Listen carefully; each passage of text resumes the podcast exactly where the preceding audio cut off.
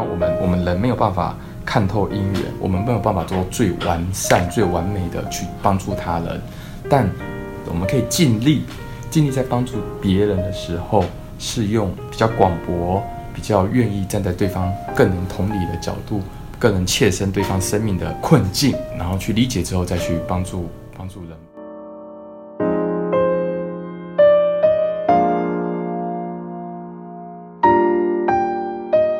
大家好，我们是由学生及社会新鲜人组成的 podcast 节目，我们叫 Way Through。在这边你会听到我们用聊天欢乐的方式分享我们所读所想。每一季我们会选择不同的题目，然后选择一本经典来为大家进行介绍。这一季呢，我们选择了佛学，今天我们要导读的是《法华经》。那在节目开始前，我们今天邀请了两位来宾。一位呢，目前就读正研所硕一，过去在大学部是令人闻风丧胆的学霸型的人物。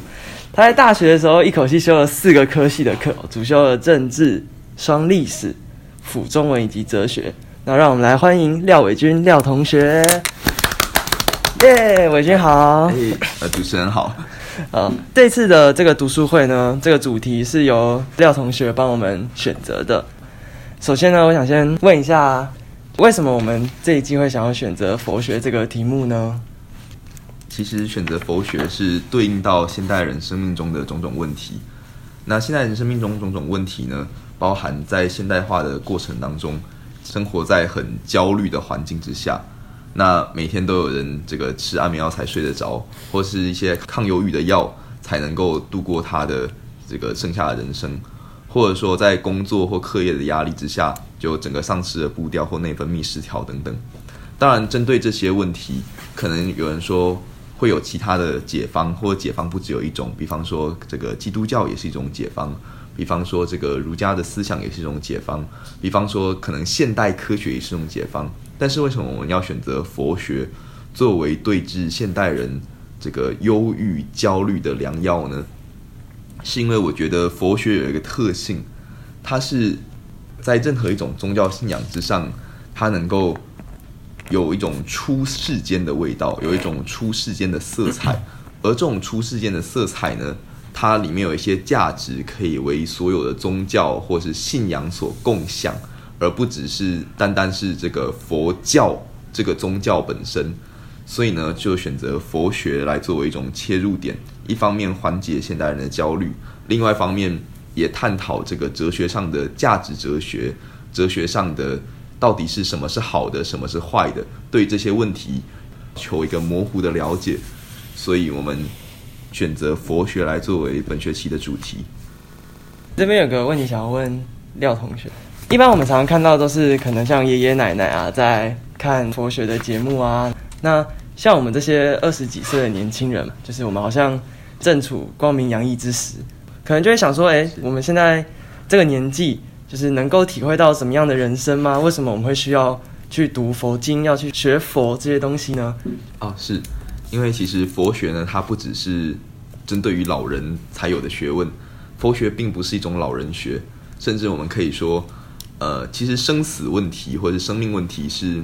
每个人都必须面对的，这个每个人呢，不不只包含老人，因为要切记，棺材里面装的不是老人，是死人，而人是随时有可能会死的。那，呃，针对于生命问题来说，老实说，呃，越早理解，对于我们的生命的各种准备会越好。所以呢，其实年轻人一开始来读佛学，其实并没有什么不好，反而还更好。那很多人是这个到老了或者到了得癌症了，到了生病了才开始读佛学，这个叫亡羊补牢。嗯，那亡羊补牢呢，它其实也没有不好，但是总比这个事先事先的在年轻的时候就接触到一些关于生命的学问，这我觉得是比较有福报的。那而且在我们年轻的时候学佛学，身边的同才也很多。那可以用彼此亲近的语言来帮助自己学习佛学。那如果这个到老了，或是嗯你要去这个呃比较年长的团体里面参加共修的话，比方比方说这个你打开电视一百多台去看那些佛教节目，你看得下去吗？你可能看不下去。所以这也是我们年轻人的一个优势，就是能够利用同台团体的力量帮大家认识生命的课题，而这个也是这个时代需要的。嗯，好，那介绍完伟俊以后，我们今天来介绍我们的第二位来宾。这位来宾他今年已经毕业了，然后目前正在工作中。今天就会由他来为我们导读《法华经》。我们欢迎赖佑全赖同学，已经不是同学了，赖先生。对，佑全佑全，长江破浪，呃，推前浪的，我就在迎在沙滩上。那我是佑全。哦，佑全，你要介绍一下自己吗？啊，我就是一个，呃，好，如果既然算年轻人的话，也是这个这个知识爱好者。那那个也是刚刚前面伟军同学说到的这个，诶，这个睡眠障碍。那当然这个问题可能现在是越来越多人，然后都有这个问题。嗯，对对。那怎么样在自己生命中这个找到自己的出路？那应该是每个人都会遇到的。对，那这个我会来。来学习佛学，那也是想说，在这个佛学知识当中，然后扩展自己的世界，然后找出自己的这个方向跟自己的道路，这样子，然后解决自己生命的困境。嗯，好，那接着我们就要进入我们今天要导读的内容了。嗯，那首先我们想请右权帮我们先介绍一下，这是一本怎么样的经文啊？这要讲这个经文的时候，哦，我先。先说，因为我也是佛学的初学者，我就想以很初学者刚入门的角度去去解释。那当然可能很多呃不甚圆满或是错误的这个解释角度，那就请大家包涵。这样，那《法华经》的部分，我自己的理解是，它其实在这个是天台判教时的。最后一个十的经典，那先稍微介绍一下什么是天台判教史，就是，呃，佛学的众多经典来到中国的时候，其实是相对没有一个分类的方式，嗯，那呃，甚至人们在读经的时候，发现中间会有一些矛盾的时候，对，那所以呢，这个人们就矛盾啊，那有矛盾，那到底是哪一个才说的才是对的？那后来呢，这个。天台宗呢，它很伟大的地方就是它把这些经典做整理，就透过时间的整理，然后呢，去解释说哦，因为佛在讲，呃，佛陀在讲法的时候是有，呃，是有时间的关系的，它是依据不同的条件去时间的条件去解释的，所以才才会有，哎，好像后面讲的跟前面讲的不矛，哎，矛盾。但其实，呃，其实并不矛盾，只是说那个在时间上的时间，嗯，在讲的时间上的差异而已。这样，那我再讲仔细一点，为什么什么是时间上的差异呢？就是天台宗把这些经，把所有的佛经分为五个时间点。嗯，第一个是华严时，第二个是入院时，第三个是方等时，第四个是。波勒时跟第五个是法华时，那第五个法华时就是我们今天要讲的法华经，就在这法华时里面的经典。那在第一个华严时的时候，是佛陀刚得到的时候，所以呢，那时候他就很开心啊，哇，这个知道了，整理了，好开心。那这是最最难最深的时候，那他想要就是他想要啊，赶快把这些我所知道的这些。真理分享给给大家，嗯，好让大家都知道。可是呢，后来他就发现说，干嘛的智障，好没有来看一下，然后发现说，那个大家都听不太懂，就讲说今天博士生懂的东西要去教给这个幼稚园小学生，大家都，呃，要理解是有困难的。哦，是是。那所以呢，接下来就会进入到第二个时间点，就是入院时，那就是这个时候呢，就是佛讲的所谓的小圣法。对，那就是最简单的，像是《阿含经》开始，那它就以一些比较呃呃实体实体论的东西，然后一些呃比较我们武士就眼耳鼻舌比较直接接触到的一些一些一些一些内容去解释给大家听，那大家也比较能接受哦，原来是开始接受说哦，原来是这么一回事，这样。然后呢，他后来当他发觉到大家哎，小圣的小圣法的东西都能理解了之后，他就开始加深这个这个难度。嗯那就到了下一个时间点是方方等时。嘿，那在这个时间点，他就开始讲大圣法。当然，大小圣并没有好坏的差异，对，别就不会说是因为大圣法就比小圣法好，它其实到最后会发现是一样的。嗯，这样。那他讲完大圣法之后呢，他发觉就刚刚说是这个，虽然小圣大圣法没有分好坏高低，可是人们会分，就会人们就觉得哦，好像我会大圣法，可能就比你小圣法多了一点什么东西，好像比较 level 比较高这样子，所以他就进入到第四个时期，就是波勒斯，他就开始跟大家讲说啊，没有这个小圣法跟大圣法啊都是一样的，都是一样的法，对，所以不要去分什么高低之类的。那到了他要涅槃前呢，最后一个时期是法华时，他就讲了最圆满的法。这个最圆满的法虽然不是像第一个华严实际上是最难最深的，但是呃，应该说传佛法的过程当中是最算是一个最最大总结，嗯对，然后最能让圆满他一切他前面所说的内容，嗯这样。那来到中国之后，大乘佛教的传法会比较兴盛，嗯哦，反而呃小乘法并没有那么的兴盛。嗯那所以我们像到从大乘法之后的一些经典，到像法华寺的经典，就在其在中国人的世界，这华华人文化圈比较广广为流传。这样，那今天要讲的这个《妙法莲华经》就是最后一个法华寺的那的经典。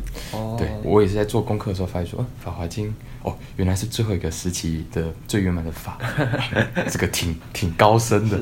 想说以初学者的角度来来切入这样。哦，好，谢谢幼全。对不过我们今天好像不是要整本都读吗？对，因为时间关系，我们就挑一篇这个《妙法莲华经》当中大家比较常会遇到的，就是这个观世音菩萨普门品。OK 我们在常常听到有人在念，或者说亲人过世的时候，也都会都会念这一篇。嗯这样，那我就开始来介绍一下 这个呃《妙法莲莲华经》观世音菩萨普门品。好，那在介绍这个观世音菩萨普门之前呢，我们还是把这个《妙法莲华经》说的再仔细一点。好，那《妙法莲华经》呢，俗称《法华经》，那现存有三种译本，包括西元二八六年的翻译叫做《正法华经》，然后到四零六年鸠摩罗什翻译的《妙法莲华经》，也是在广最广为流传的，到六百零一年翻译的《天平法华经》。那如果这个有有兴趣的同学，可以自己去就是做功课、深深究这样。那今天的这个，今天要讲的这个呃，观世音菩萨普门品是出于《妙法莲华经》的第二十五品。那品的意思呢，在梵文的意思是就是篇章的意思，章节，所以它算是这个《妙法莲华经》的第二十五章。嗯。这样，那那这一篇观世音菩萨品是以主要他在叙述的是观自在菩萨他行菩萨道为主轴，那说明为什么，呃，他的名号，他的名号由来啊，他如何在娑婆世界就是开示众生，这一篇也是自古以来在《法华经》中，好、这个常常被抽出来，这个佛弟子们诵读啊，然后呢，滋养自己的慈悲关怀心，哦，这样。嘿那就开始介绍一下观世音菩萨普门品。那在介绍之前，也再介绍一下这个观世音菩萨普门品里面出现的人物。那第一位是释迦牟尼佛出生时一手指天，一手指地，嗯。然后说天那个天上天下唯我独尊，这样是会非常霸气的人物。当然，这个故事我个人比较偏比较比较偏向是这个后后人人为杜撰的。那再来第二第第二位会出场的人物是无尽意菩萨。那无尽意菩萨呢，他是东方佛国的大菩萨。那在这个药师琉璃光如来本愿功德经中也介有介绍说，无尽意菩萨为八大菩萨之一。那在密中呢，他的密号为无无尽金刚，嗯，也是北方世尊之首。这样一听就知道是个大人物。好，那无尽意菩萨呢，他发心无尽啊，愿将五浊恶世等等无量世界转化为佛国净土。嗯，这是他所发的这个，他他所他所发的愿。呃，希望他希望众生呢都能成就佛果，所以称之为无尽意菩萨。那他其实是这一在这一篇观世音菩萨普门当中的主要提问者。就这一篇这一篇经文，其实是呃这个释迦牟尼佛在回答无尽意菩萨的一些问题。对，问无尽意菩萨对于对观自在菩萨提出呃为什么称观自在菩萨提出疑问？观自在菩萨并没有在现场。诶，经文中是看不太出来他有没有在现场。对对对，但是现场有很多有很多呃一些阿罗汉啊或菩萨，像是最后，因为在经文最后的，他有一位人物，他有跳出来讲话。哦，哎，这边想要请伟军帮我们讲一下，刚刚提到蛮多这种名词，像阿罗汉、是菩萨或是佛陀。那其实大家对于这些名词是比较没有没有概念的。那想请伟君帮我们介绍一下。是在佛教世界观当中，生命有非常多种形式。那主要的来说就是四圣六凡。我们先说六凡，六凡大家可能比较熟悉，就是天人、阿修罗、人、呃地狱、恶鬼、畜生。哦，那当然，天人就是所谓的天神。那比方说，可能玉皇大帝他可能在佛教世界观里面就是一个天神、天人。嗯，那阿修罗呢，他是阿苏拉，呃，梵文的意思就是非天人。哦，据说是一群这个呃，常常非常愤怒，会攻击天人的一群人。嗯，但是呢，那那那群天人除了非常愤怒这个特点之外，好像其他的能力啊、相貌等等跟天人都差不多。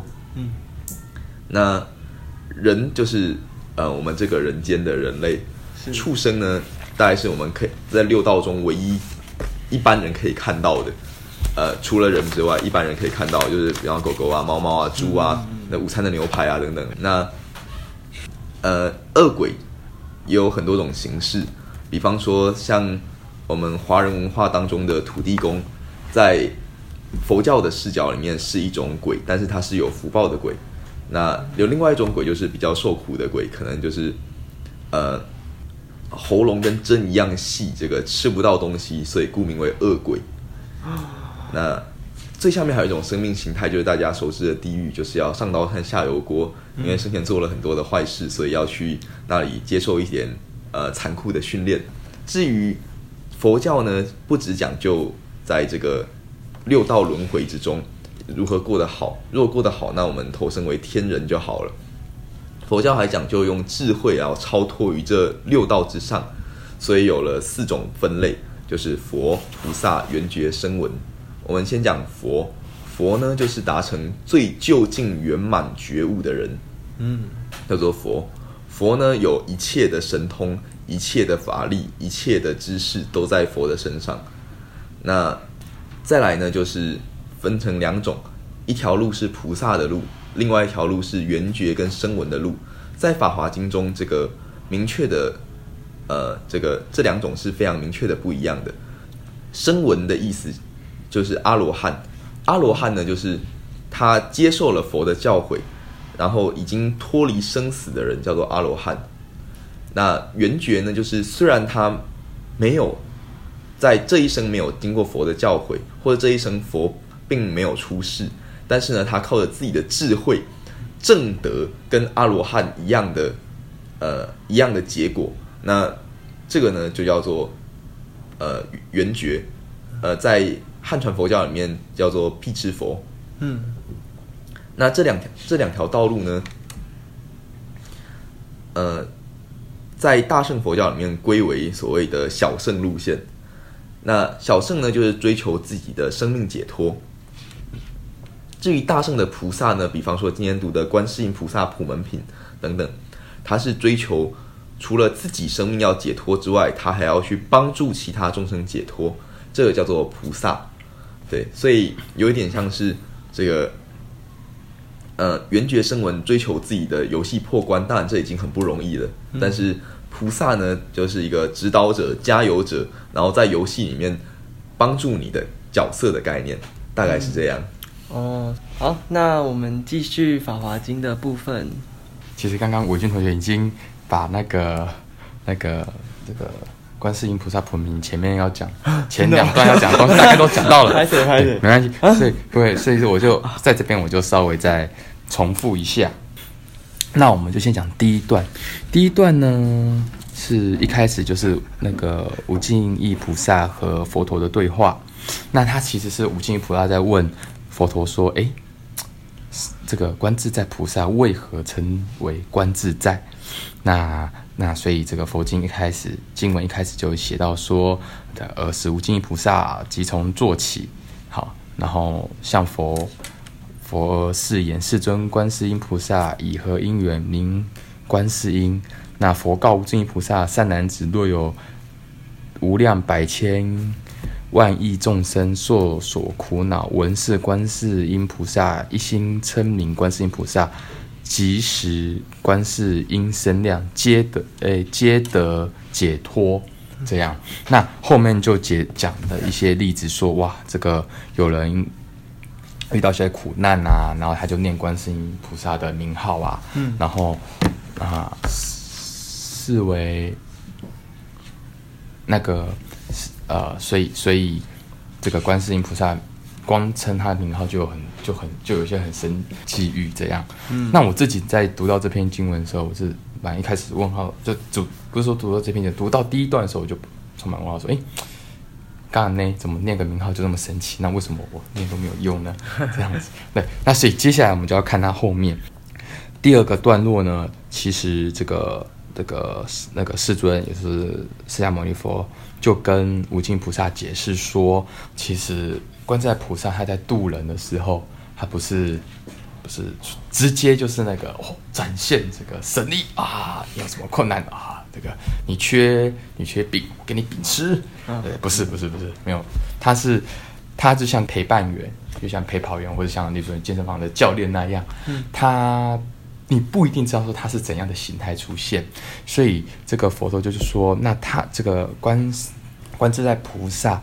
他在救度众生的时候，他如果说你要他要救度可能大将军，就会用大，例如说大将军能接受的的身份，嗯。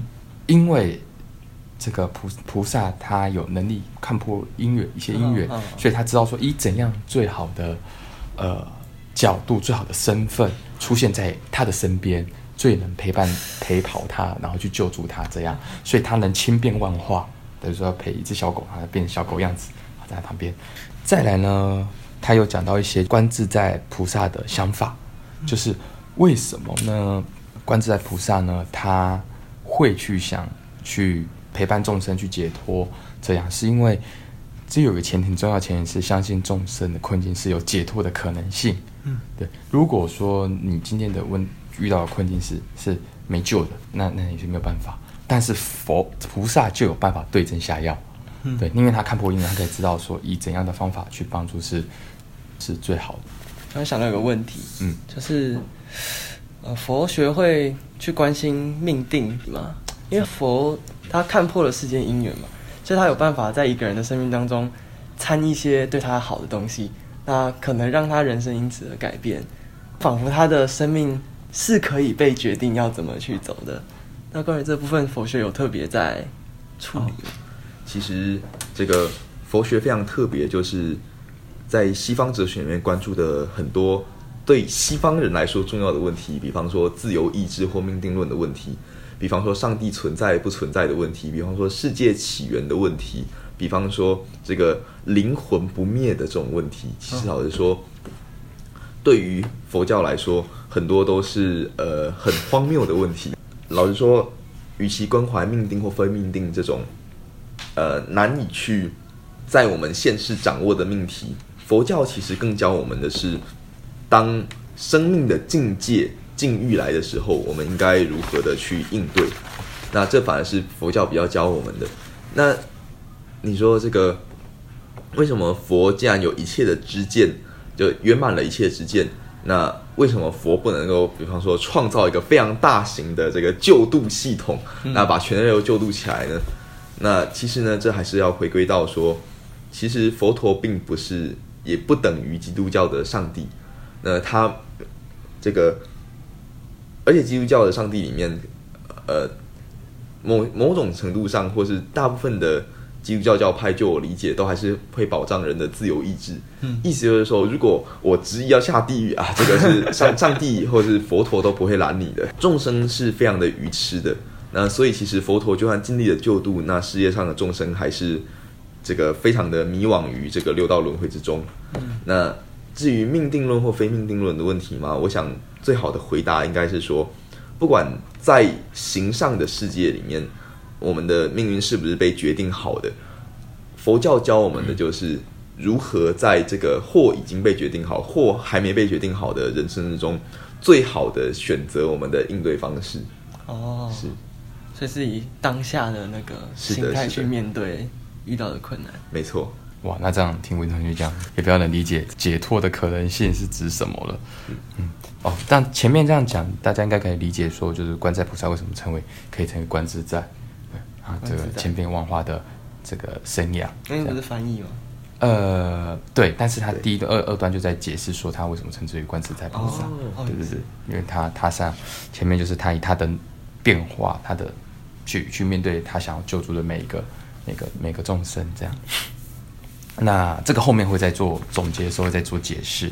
那第三段呢是基于这个观自在菩萨的这些殊舍功德的行为，那无尽意菩萨他就愿意供养观自在菩萨。嗯，殊胜这个词要怎么去解释？哦，殊胜这个词呢，就是呃，当然我们不管是中文或英文形容好，都有很多丰富的词汇，但是呢。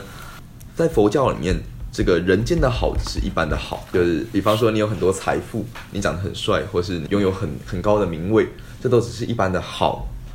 但是这种好呢，它是不容易持续的，它是很很，它是没有，它是不一定具有智慧的。比方说，我今天今天长得很帅，这里面到底有什么智慧可言？或者我有很多钱，钱里面没有智商。嗯，那这个就是只是一般世间的好。那佛教讲的。出世间的好，就是带有智慧的好呢。通常我们就叫它叫做殊胜。哦，对比方说像佛菩萨的智慧都是很殊胜的。对，那这大概是殊胜的用法。那我继续解说这个第三段，接下来这个佛陀也讲啊，这个是故汝等一当一心供养观世音菩萨，是因观世音菩萨不畏极难之中能施无畏。是故这娑婆世界皆号之为无畏施无畏者。那这个施无畏者的意思就是说，呃，观自在菩萨在实行救度的时候，他有一出之于大悲、大慈悲，不仅不会怕怕动发机，然后陷入一些恐惧的漩涡，而且还可以各种方式，就刚刚前前文有提到的。就是各种方式让那些深受部位之苦的这些众生脱离部位啊，其实就是这些就就是那些比较负面的状态。嗯，那进而号称为失无畏者，这样。失无畏者，哦，对，无畏者，哦，施无畏的那个人，无畏者，对。那他把这这个这个能，他想把这个能力，就是陪伴众生去做到。刚刚我说到一个前提，就是说，就是还是说在于自己的选择上面。就众生他自己要不要走向这个圣义地，是走向这个这个这个觉悟的道路，是众生的选择。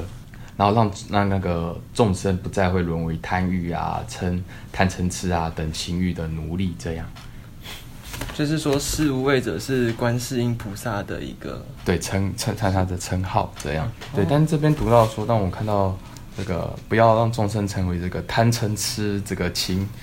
动情意的奴隶的时候，就已经想到康德这样，对，然后成为欲望的奴隶。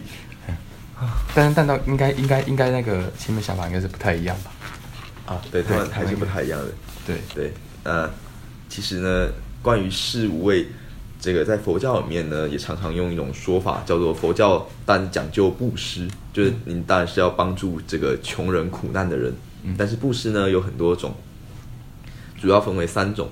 一种呢叫财施，就是比方说你直接捐钱，这个叫当然叫做就是用财来布施。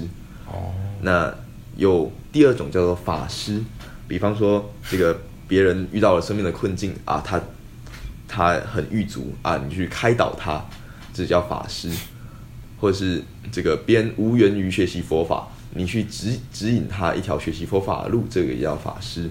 那最后一种呢，就是跟我们刚刚的这个事无畏是倒过来，就是名名词倒过来，但是一样的东西，就是所谓的无畏师。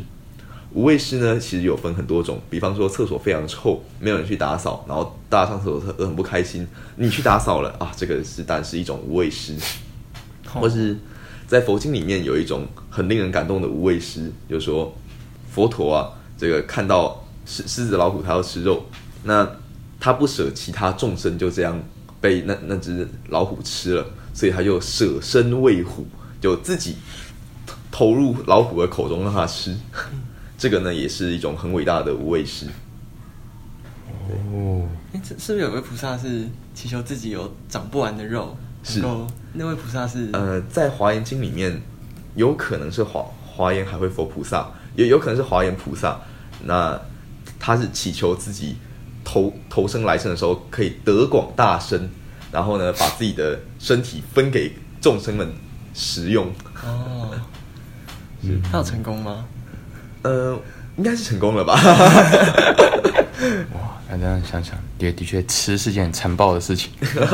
对，嗯嗯，对，这个有吃，毕竟有生命的消失。嗯，那那个那这个贪嗔痴的这个情，不要成为这个情欲的奴隶，这个观点跟那个康德有什么不同？是康德是建立在理性之上。是的，是的，这个康德他其实康德哲学的主轴就是人要做自己的主宰。而不要做欲望的奴隶。嗯，那而人是什么时候能够做自己的主宰呢？在理性的范围内行善意志所告诉你的事情的时候，人可以是这个自己的主宰，可以实现真正的自由。这大概是康德哲学大致上要讲的。那当然，你说各个哲学呢，它都有一些可以汇通的地方。比方说，像中国的儒家跟康德可能有点像。那牟宗三先生就是以前一位很伟大的哲学家，就可能把他们两个结合在一起。那在历史上呢，做这个儒家跟佛家相似的这个哲学家们太多了。那所以呢，其实世界上各种伟大的哲学，他们都有一些相似之处。那在近代呢，就有人想要找出说，有没有一种万宗共法，就是有没有一种价值是所有哲学都肯认的。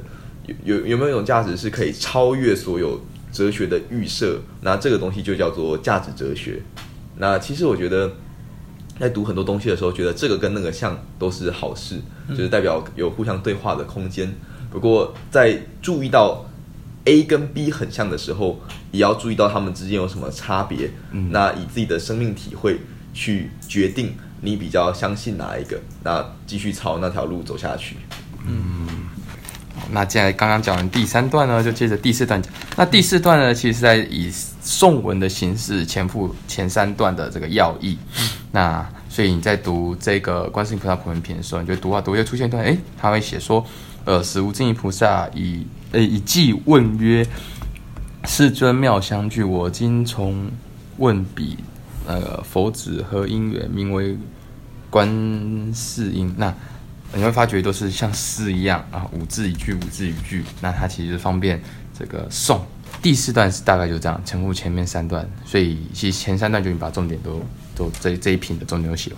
那最后一段呢，就就是总结。那由这个慈地菩萨总结，慈地菩萨就听完就站了起来啊，然后就跟世尊说：这个呃，若有众生闻观世音菩萨品，呃，自在之业，那普门是。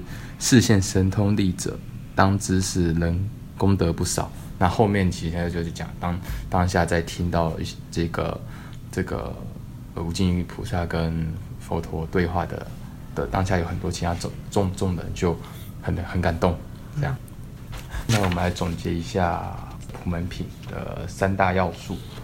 第一个要解释的是普门，为什么它叫普门品？是因为普门意思是遍地向所有方向，包含所有众生当中之生物，对，就是这也切切合到刚刚讲到的这个菩萨道。那第二个是救度，以帮助对象从困境中脱离、横渡或是超越目标，这在刚刚在呃事务位者那边就有解释到，啊，他能体察众生心态的问题，去去帮助众生不受贪嗔痴所苦。第三个重点是变化，就是观在菩萨变化呃无常变化的表现，所以它能搭配世间情境，超乎平庸的变化。对，它不是像这个直接用某种强力去去解决这个问题这样。嗯。所以呢，这整篇呢，观自在菩萨普门品呢，它是在讲观在菩萨的全方位变化、亲临救助众生，那切实的救助，然后导向出世的道路，这样就是救经义的道路。那呃，佛教对于这个动物伦理的关怀，就都不限于物质，甚至他愿意变化其身，去去变成他想救助。那个对象的的样子去救助他，这个救助呢讲求方便善巧，并非乱开支票，好，这个切实的运作方法才可以。对，观世他们是因为具备神通力，看透了因缘，所以他们才知道说，呃，怎么去帮才是最恰当的。那我自己的理解大概是，其实在我们生活中常常看到，就是例如说 A 要帮 B。可是其实他是用 A 的方法在帮 B，就是例如说，嗯，这个 B 要戒烟，那 A 就是直接跟他讲说，那你就戒就好啦，嗯，这有什么难的吗？你就意志力不够坚定，好像这个觉得说，我知道这在外界施予这个这个这个压迫力，或者是呃，或者是说，好，那我就啊，我就我就我我戒给你看啊之类的，好，这些方法不是说不一定没用。但不一定是切身于这个对 B 来说是有效的方法，对。那可是这个菩萨，因为他有什么？他能看看破因缘，他可以知道说这个这个这个人的行为，他的前因后果，嗯，对。所以他可以以最最恰当的果去去做恰最适当去帮助他的行为，这样对。那这样的心态，虽然我们我们人没有办法。看透因缘，我们没有办法做最完善、最完美的去帮助他人，但我们可以这样的心态可以是值得我们学习的。我们可以尽力，尽力在帮助别人的时候，是用嗯比较广博、比较愿意站在对方更能同理的角度，更能切身对方生命的的的困境，那更然后去理解之后再去帮助帮助人帮助人们，嗯。好，那我们今天这里就录到这边哦。好，谢谢大家，谢谢。